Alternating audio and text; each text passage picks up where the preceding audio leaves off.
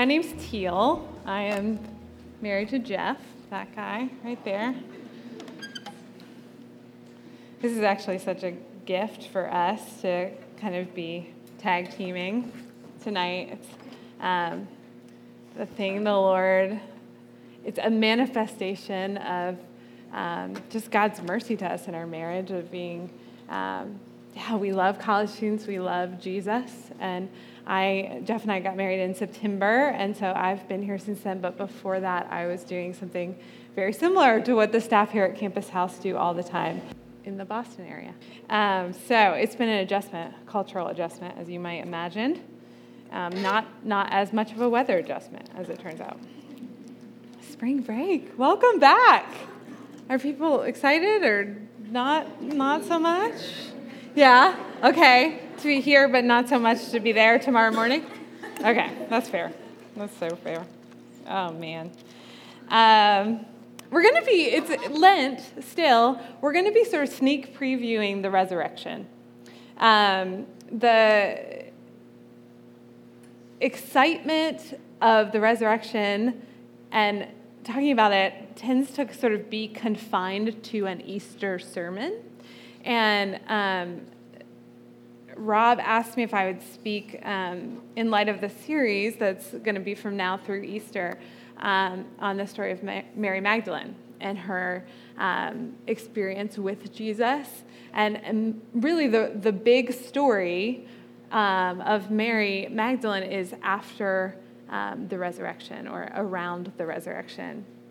So I'm excited to kind of share the good news even as we anticipate um, all of the events of Easter um, and Holy Week. So uh, pray with me and we'll get moving. God, you are here. You are here. It's so clear. Um, and so, Lord, we want to tune into you. Uh, I desire to speak your words and not mine. And um, God, I thank you uh, that we get to be in your word, that we get to celebrate the truth. Um, tonight. And Lord, thank you that you don't come in abstraction, but you come through people and you come to people. And the way that you came to Mary um, in her life and specifically um, on that day is just a gift to your people. It's a gift to us. And so, Lord, thank you for doing that. Thank you for um, the, the gospel writers recording that. Um, Lord, would you apply it and, and sort of dig it down deep in us tonight in our time together, Lord? We love you and we invite you here in Jesus' name. Amen. So we're going to be in John 20.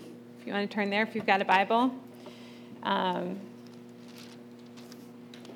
we're going to be kind of, I, like, I'm so not great at trying to pare down passages. I always kind of actually like soup them up. Um, can y'all see? I hope so. Um, so I'm going to read actually the whole, uh, the first 18 verses, and we're going to kind of um, jump back and forth. Mary Magdalene is one of those people, we can sort of cover all that Scripture has to say about her um, today, and we're going to do that. Um, and yeah, beginning with John 20. So, John writes Now, on the first day of the week, Mary Magdalene came to the tomb early, while it was still dark, and saw that the stone had been taken away from the tomb. So she ran and went to Simon Peter and the other disciple, the one whom Jesus loved, and said to, that, to him, So we do, uh, we do not know where they have laid him. So Peter went out with the other disciple, and they were going toward the tomb. Both of them were running together, but the other disciple outran Peter and reached the tomb first. And stooping to look in, he saw the linen cloths lying there, but he did not go in. Then Simon Peter came, following him, and went into the tomb. He saw the linen cloths lying there, and the face cloth, which had been on Jesus' head, not lying with the linen cloths, but folded up in a place by itself. Then the other disciple, who had reached the tomb first, went in and he saw and believed, for as yet they did not understand the scripture that he must rise from the dead. Then the disciples went back to their homes. So, another gospel writer, actually, Joe, if you can move me forward. Yeah, Luke, right, gives it an interesting and sort of compatible but different account, which is often true of the gospel writers. And in Luke 23, we get some kind of fill in the gaps history. So before we go back to John, if you're if you're in a paper Bible, kind of keep your keep your finger there. But in Luke 23, we get beginning with verse 50, the story of okay, Jesus has been crucified, and they're asking what to do with his body. Now there was a man named Joseph from the Jewish town of Arimathea. He was a member of the council, a good and righteous man, who had not consented to their decision and action, meaning the crucifixion, um, despite the fact that he had some power, right? Um, and he was looking for the kingdom of God. This man went to Pilate and asked for the body of Jesus. Then he took it and wrapped it in a linen shroud, so sort of what ends up being on the ground when, when John and Peter show up then he took it down and wrapped it in a linen shroud and laid him in a tomb cut in stone where no one had ever yet been laid. It was the day of preparation and the Sabbath was beginning. The women who had come with him from Galilee followed and saw the tomb and how his body was laid, so they are with him, and they returned and prepared spices and ointments. On the Sabbath, they rested according to the commandment. So the women have come, they know where the tomb is and they it's they're going to prepare the body right? And so they um, the next day is the sabbath so they don't go right? And then luke 24 begins. But on the first day of the week at early dawn they went to the tomb.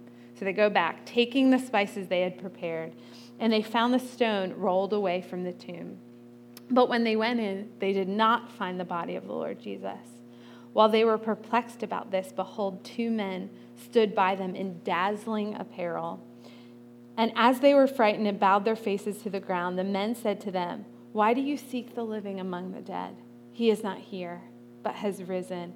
Remember how he told you while he was still in Galilee that the Son of Man must be delivered into the hands of sinful men and be crucified, and on the third day rise. And they remembered his words, and returning from the tomb, they told all these things to the eleven and to the rest. Now it was Mary Magdalene and Joanna and Mary, the mother of James, and the other women with them who told these things to the apostles.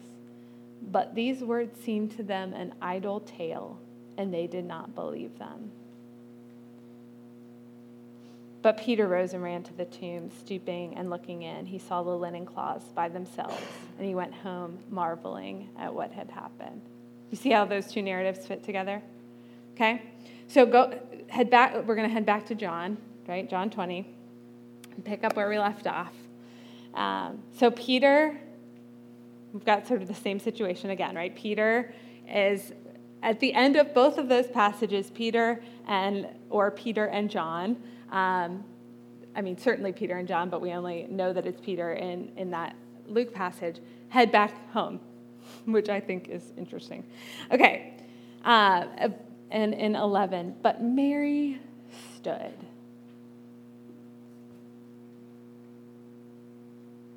We're going to pause there for a second. What a weekend it had been, right? What a life Mary had had, and what a weekend she had just experienced. We get very little of the history of Mary Magdalene and much of what we think of as history. Like if you have, if you've seen much art um, related to Mary Magdalene, if you heaven forbid, have like encountered the Da Vinci Code or whatever that was. Um, yeah, yeah, that was interesting. Um, but but really, church history and lore have sort of gotten tied together for Mary, and we do know some things. She was likely single because she was free to follow Jesus. Um, most probably most of those women are widowed um, or have never been married. Um, and so she's compelled to follow in light of this rescue that she's experienced at the hands of Jesus. So, the little we know about Mary's story before the scenes of the crucifixion and resurrection is that she um, was hounded by demons.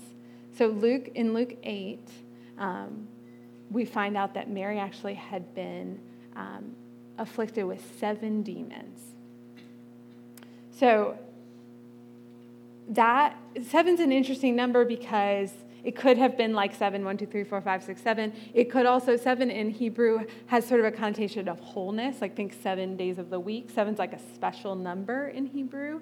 Um, and so, whatever, whichever of those it was, the sense is that Mary was probably incapacitated in some significant way. Um, and so, for sure, she was traumatized. She walked around with significant amount of trauma. And then she meets Jesus, and he frees her. The Luke 8 passage says Soon afterward, Jesus went on through cities and villages, proclaiming and bringing the good news of the kingdom of God, and the twelve were with him, and also some women who had been healed of evil spirits and infirmities, Mary, called Magdalene from whom seven demons had gone out, and Joanna, the wife of Chuza, Herod's household manager, and Susanna, and many others who provided for them, meaning probably the disciples or at the very least Jesus, out of their means. Which means that whatever your understanding of women and financial provision, they were providing, right? They had money. Um, so Mary has this past, but she she also has a present. She's following Jesus. She's walking around with him and, and in a group of women who are in, doing very practical service in, um, and for the disciples and specifically for Jesus. But Mary's past is traumatic, and the lore around Mary is probably also in part due to where she's from.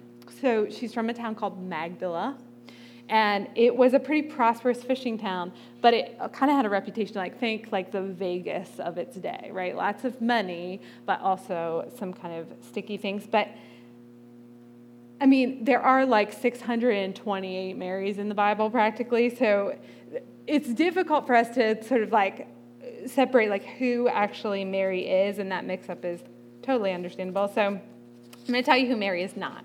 She's not the mother of Jesus. This is not that Mary. She is not Mary of Bethany, who is Lazarus' sister, if you remember this, and who sits at Jesus' feet, right? Mary and Martha. She's not that Mary. Um, she's also not the Mary who's the mother of James and Joseph, who also gets some shout outs. It's like everyone standing around is named Mary in the Bible. She's also not, probably not, the sinful woman of Luke 7 so historically, she's gotten attributed with the reputation of the story that comes right before the first time she's mentioned. And now scholars say actually it probably has nothing to do with her.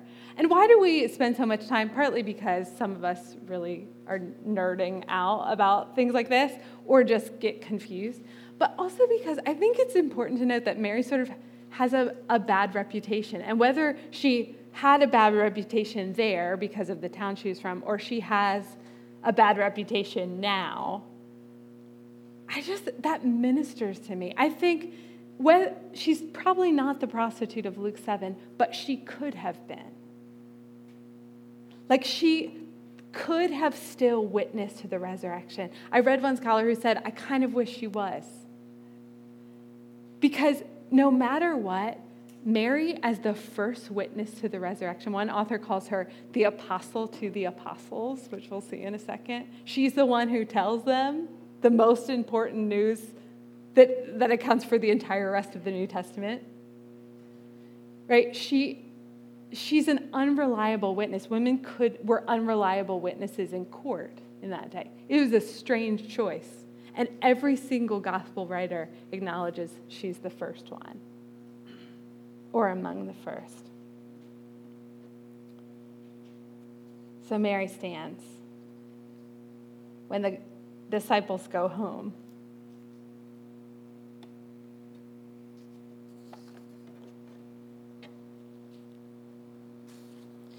I think in this story about I grew up in a church. My dad was a pastor, is a pastor, and I grew up in a church, and we had like church ladies so if you grew up in church, you might know what I'm talking about. These women are like in the kitchen every time you need something. You are like, I know. So, like Pam and Betty and Gloria, they were just crushing it in the kitchen. And you just count on them. You're like, yep. and, and like there was a funeral and they were there. And there was like the kids programs that people like actively tried to think of reasons that they couldn't be at church on Wednesday night, like, sorry, you know, and they're there just busting out those butter cookies, you know, that are like 99 cents for like 200 or whatever. But I always thought, like, if something happened, and we do know that the church of God is not the building, it's not the church building, right? It's the people of God. But if Jesus showed up in an unusual way, if the Spirit fell in an unusual way on that church building, you better believe that those women would be there and they would be the first ones. And their faithfulness would make everyone go, like, praise God he came to you first. Yes, please. Like, yes, please. Because faith stands and it keeps standing, it keeps showing up. Showing up is just vastly underrated. So is standing, actually.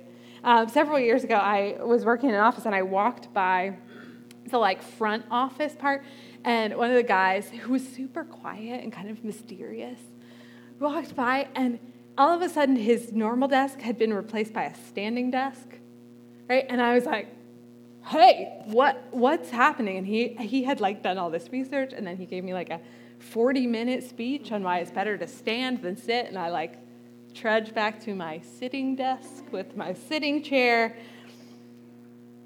But uh, this woman, who's a, a reporter on exercise research for the New York Times, wrote this book and she she sort of condensed she read all these health studies and she condensed it down to like here are the like real takeaways. Like, if you want to be a healthy person, here are some critical takeaways.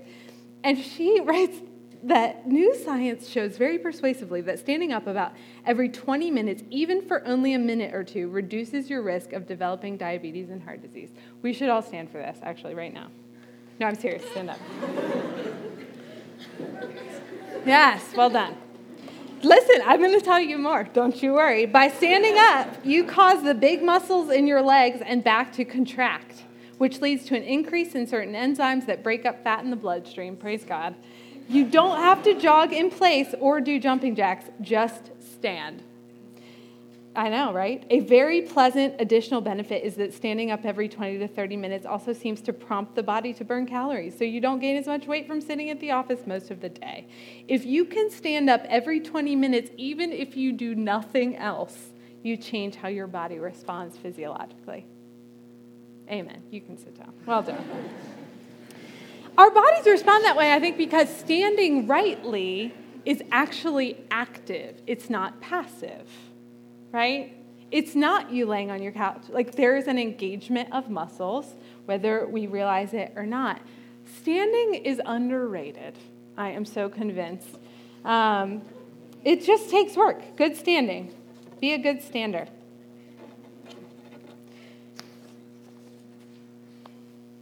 In the 1960s, um, during the civil rights movement, there was a significant there are actually things called um, sit ins. I'm sure you have heard of this, right? That essentially um, those who were actively pursuing and campaigning for um, just a change in the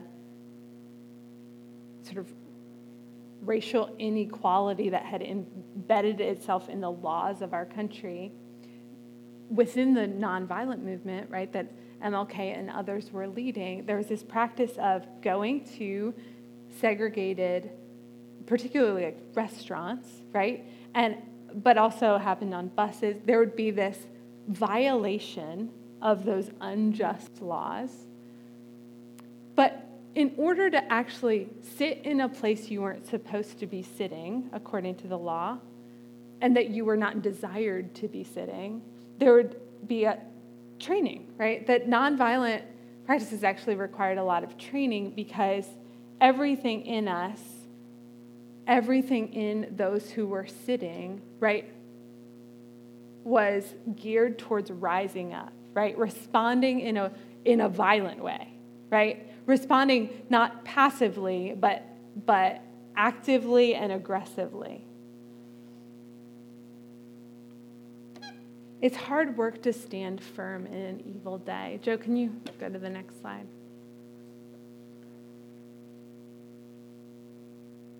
Keep going. Keep going. Keep going. Yeah, perfect. That essentially people would practice. So this woman is putting cigarette smoke on another woman, and the idea was like not to react, that you had to practice to stand firm, to hold fast to the good. Can you go to the next one, Joe?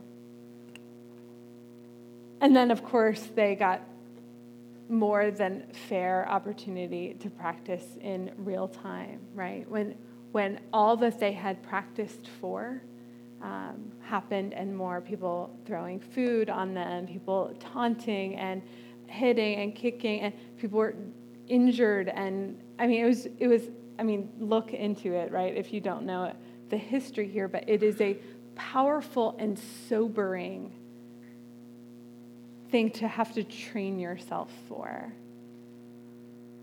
Like faith, among other things, trains itself to stand firm in an evil day. Paul knows it because he writes to the Ephesians and he kind of closes his um, book on with that kind of famous passage, if you've read it, on the armor of God. And it sounds like we think, okay, armor means you're like going out and engaging. And engagement sounds like fighting, it sounds like movement towards something. But Paul says in Ephesians 6, 6 finally, be strong in the Lord and in the strength of his might. Put on the whole armor of God that you may be able to stand against the schemes of the devil. For we do not wrestle against flesh and blood, but against the rulers, against the authorities, against the cosmic powers over this present darkness. Tell that to Mary, who had just watched the man that she loved, that delivered her from the demonic, which she certainly knew was powerful, succumb to death. Can you imagine? Yes, when we talk about the disciples, we talk so much, and rightly so, about the expectations of a kingdom and, and how here were people waiting for a kingdom and it came in a different way. And while that is absolutely true and a really important part of what happened at Holy Week, we also have to remember these are people who are watching someone they love die an excruciating death, which is traumatizing. Death is not pretty. It's not pretty in like the best of circumstances, and these are the worst of circumstances. They're also watching torture. Joe, can you back me up? Back up. Yep.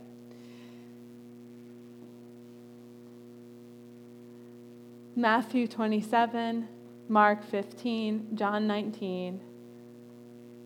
The centurion in Matthew and Mark acknowledges that surely this was the Son of God dying. And 55, there were also many women there looking on from a distance who had followed Jesus from Galilee, ministering to him, among whom were Mary Magdalene and Mary, the mother of James and Joseph, and mother of sons of the sons of Zebedee.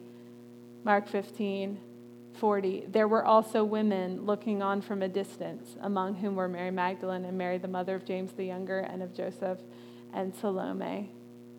When he was in Galilee, they followed him and ministered to him, and there were also many other women who came up with him to Jerusalem. John 19. So the soldiers did these things. But standing by the cross of Jesus were his mother and his mother's sister, Mary, the wife of Clopas, and Mary Magdalene. The disciples were gone, most of them, John being the exception, apparently. They had fled.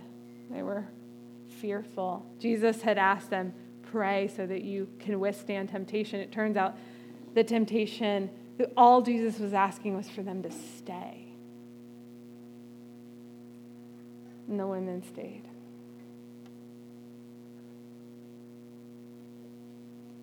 Ephesians 6 again. For we do not wrestle against flesh and blood, but against the rulers, against the authorities, against the cosmic powers over this present darkness, against the spiritual forces of evil in the heavenly places. Therefore, take up the whole armor of God. Why? That you may be able to withstand in the evil day, and having done all, to stand firm. Stand, therefore. But Mary doesn't just stand. Keep, going. yep, she stands weeping. it's not a stoic standing, it's an acknowledgement of the trauma and the heartbreak. Mary's faith is a weeping faith. She's full of grief, but she's present. She's there. She's standing. Grieving is an incredibly brave act because it involves staring the truth in the face, staring the trauma in the face. I so appreciated Rick's sermon several, I guess, a month and a half ago on grieving. I think it's one of the most valuable things for you to hear as a college student because it, it very rarely has been modeled well um, in my years of ministering to college students, and m- more importantly, in my own experience, I just did not know how important grieving is. Mary understands the tragedy. It's incredibly brave. But fear runs, and although I am a woman like Mary, I can much more easily identify with Peter, who just gets out of Dodge. It's awkward. He doesn't want to watch the torturous scene in front of him. And in contrasting fear and faith, there's so many directions we could go, but I want us to just name a few things um, here. And this is not for the sake of condemnation, it's for the sake of identification and invitation. So, if, as we talk about this, you feel like, oh gosh, I operate so much more in fear than in faith. I look so much more like Peter at the crucifixion than I look like Mary. Welcome, welcome. The Spirit is at work, and we'll get there. But Fear runs away, right? Faith, while faith stands. Fear is insecure, and faith looks outside of herself, himself, itself, right? We're talking also, I want us to talk not only about individuals with fear and faith, but also um, cultures of fear versus cultures of faith, right? That idea that um, not that faith is just like, com- faith is not a misplaced and strange sort of confidence in yourself, right? In contrast to insecurity. Rather, it says something else is going on here. There's a bigger story here. I actually think that's why Mary is free to grieve. She doesn't have to figure it all out right then, right? She's just looking at the circumstances and grieving. Fear champions a manufactured reality, having to tell yourself a story that makes sense. Oh man, that's so tempting, isn't it? Don't we like want everything to make sense like yesterday? You're like, it's okay, guys. Don't worry. Like, you're sharing bad news and you're like, I've already got this figured out. So let me tell you why this isn't actually bad news. So you don't look at me like that and everybody's okay here. And we all know, sort of probably somewhere deep inside, that's not true, but it's fine, it's fine, everything's fine. Right? Faith looks squarely at the circumstances and responds. Clearly, I left a word out. I'm not sure what I was going to say, but re- in hope. That's what I was going to say. Oh, man. I did this early, early in the morning. Responds in hope, right? Um, again, not needing to have all the answers, but looking forward. Uh oh, go back, Joe. Um, fear is self protective. I think this is such a, a, a key one. It's institutionally protective. I think it's been so fascinating in the midst of the Me Too stuff of, of what I both hail as a a welcome change in a culture and also an interesting dynamic. I think there are a lot of pieces. We don't have time to get into all that right now. But I think what's fascinating to watch is when there has been accusation, or particularly around the stuff with Larry Nassar um, and USA Gymnastics, right? That what happens in a culture of fear is this desire to protect the institution, right? Um, the protect, protection of the powerful, fear based, right? Where faith protects others and is selfless, and particularly protects the marginalized, right? Protects those who are in greatest need of protection. Fear does not love questions, right? Because insecurity, right? Faith invites questions. faith is not standing on solid ground all the time. It's knowing that there's solid ground to stand on. It's looking outside. We talk about faith sometimes as if it's sort of this internal kind of like happy confidence. If you're interested in this question, Lesslie Newbigin wrote a book called Proper Confidence. I know Rick loves it. I, I recommend it all the time. I, I think it's a fabulous reminder of some of these things, particularly if doubt is an issue, which it is for many of us, I'm sure.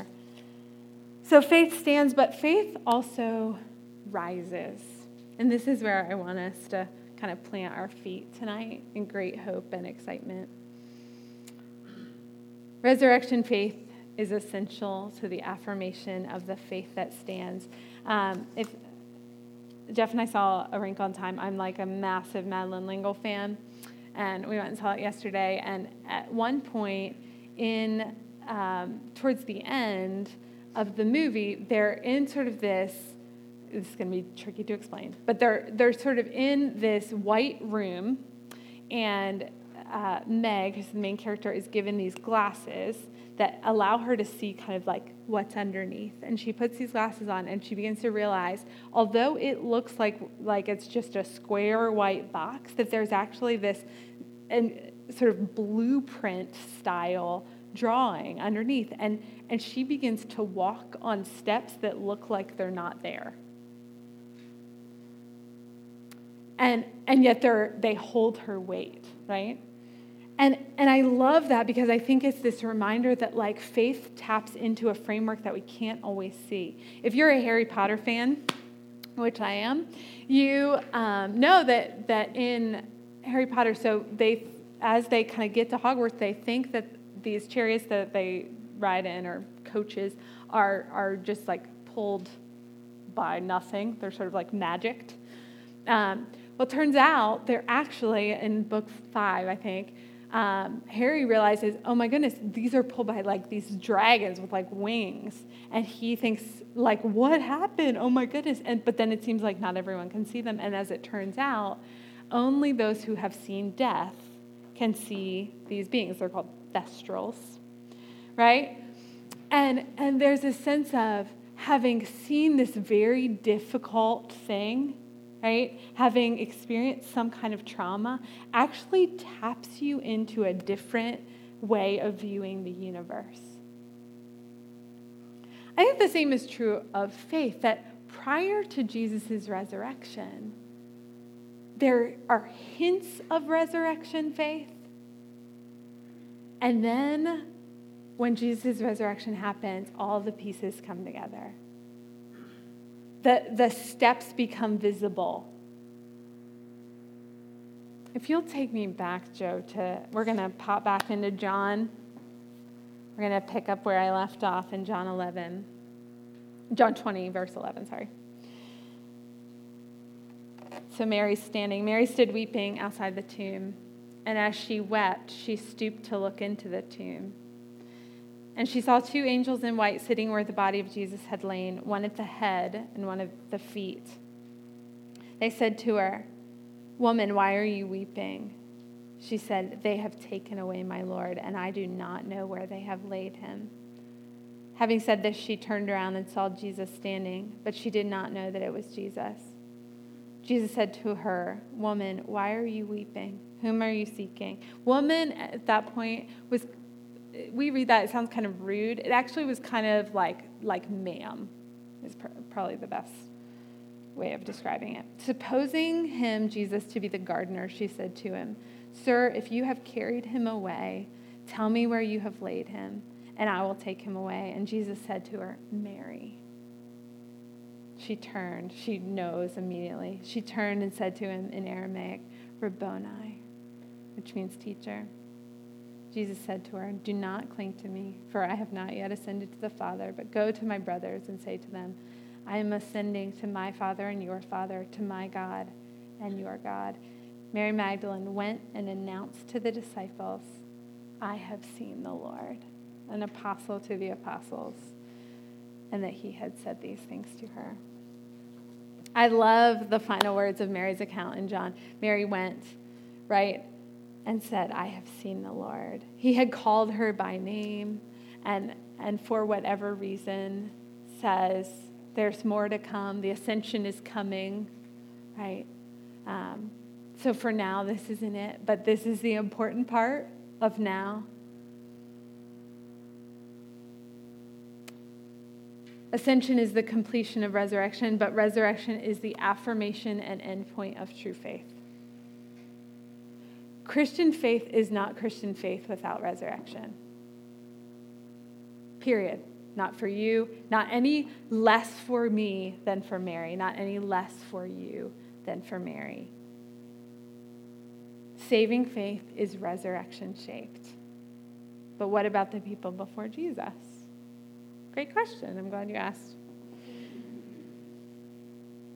In Romans 4, Paul's writing to a bunch of people in Romans that sort of stand on either side of the Jew Gentile thing, right? Bunch of people who know their Old Testament, rock stars. Gentiles, not so much. They've got like a shadier past, right? Pagans. They're probably cooler, but then like the Jew, right? Like, and so Paul's trying to bring them together and say, actually, it's the same. Like, same faith, same history. And in Romans 4,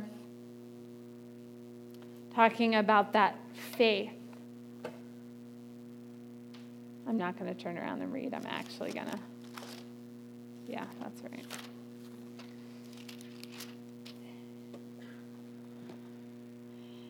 In Romans 4, starting with verse 16.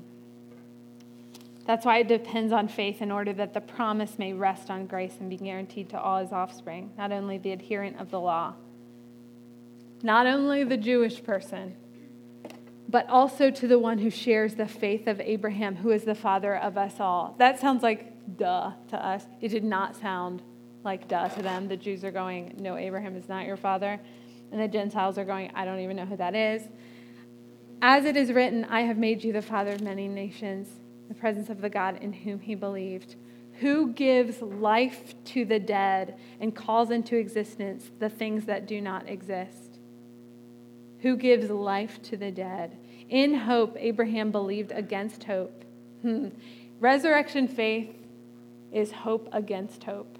It seems insane.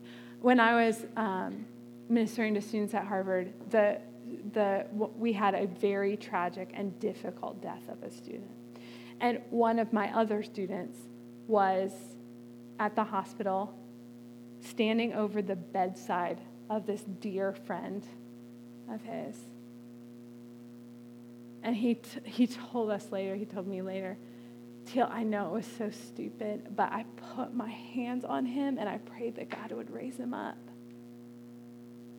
I said, Jacob, that's not stupid. That's the end point. And whether or not God raises him now, he will raise him. Saving faith is always resurrection shaped. Paul says, without the resurrection, what are you even doing here? Because your life is probably going to suck more than other people's. It's going to be harder.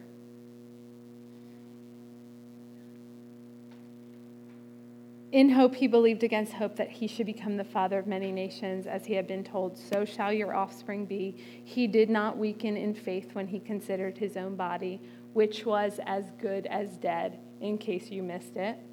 Or when he considered the barrenness, actually says the deadness of Sarah's womb. Abraham's resurrection faith pointed to Jesus. It pointed to a resurrection. True saving faith has always been resurrection shaped. One of my favorite passages in the resurrection story is in Matthew 27. I think I have it in there. If not, I'll read it for you. And behold, the, this is after Jesus' death. And behold, the curtain of the temple was torn in two from top to bottom, and the earth shook, and the rocks were split. The tombs also were opened and many bodies of the saints who had fallen asleep were raised. And coming out of the tombs after his resurrection, after their resurrection, they went into the holy city and appeared to many. Like your grandma is walking around. You're like, what are you doing here? Like, there is a, an actual resurrection that attaches to Jesus' resurrection in that day. I, I think it was, if Jesus was the first fruit, this is like first fruits. Like, hey guys, remember, like all of this is coming. Just dead people, tombs opening all over the place. It's amazing.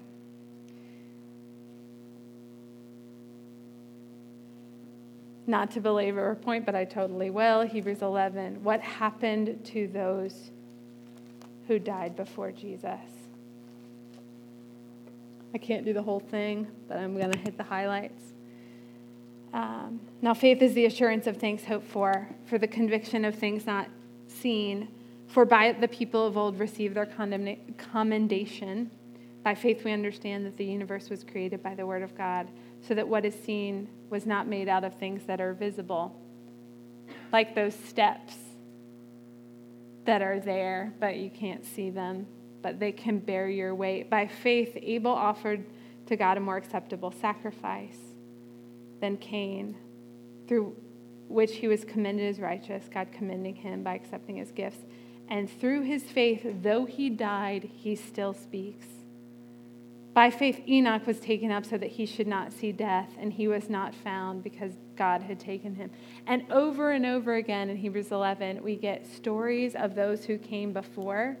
Noah being warned concerning events as yet unseen, right? Constructs an ark. Oh my goodness, so many things. But let me skip again to Abraham in 17.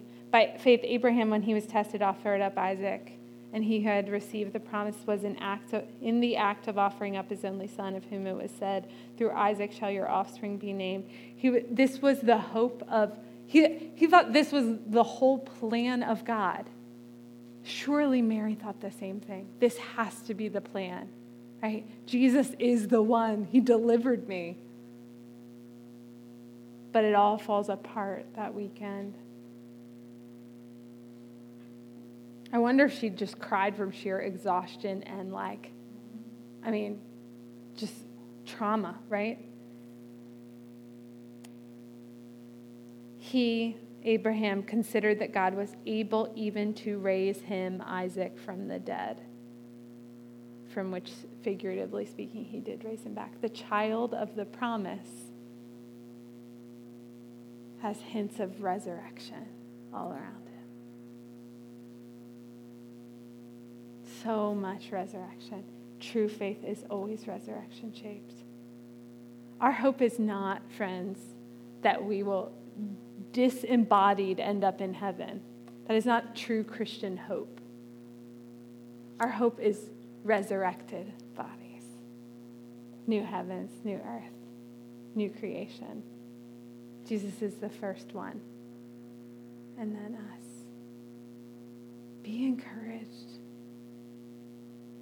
And if this is not too big for him, how much more so the dead places in us, around us? Hope against hope. But some of you just need to hear that sometimes you just need to stand. Sometimes you need to stand and weep. But let's do it in the shadow and hope of resurrection. Let me pray for us. God, thank you. Thank you that we await what has already been secured,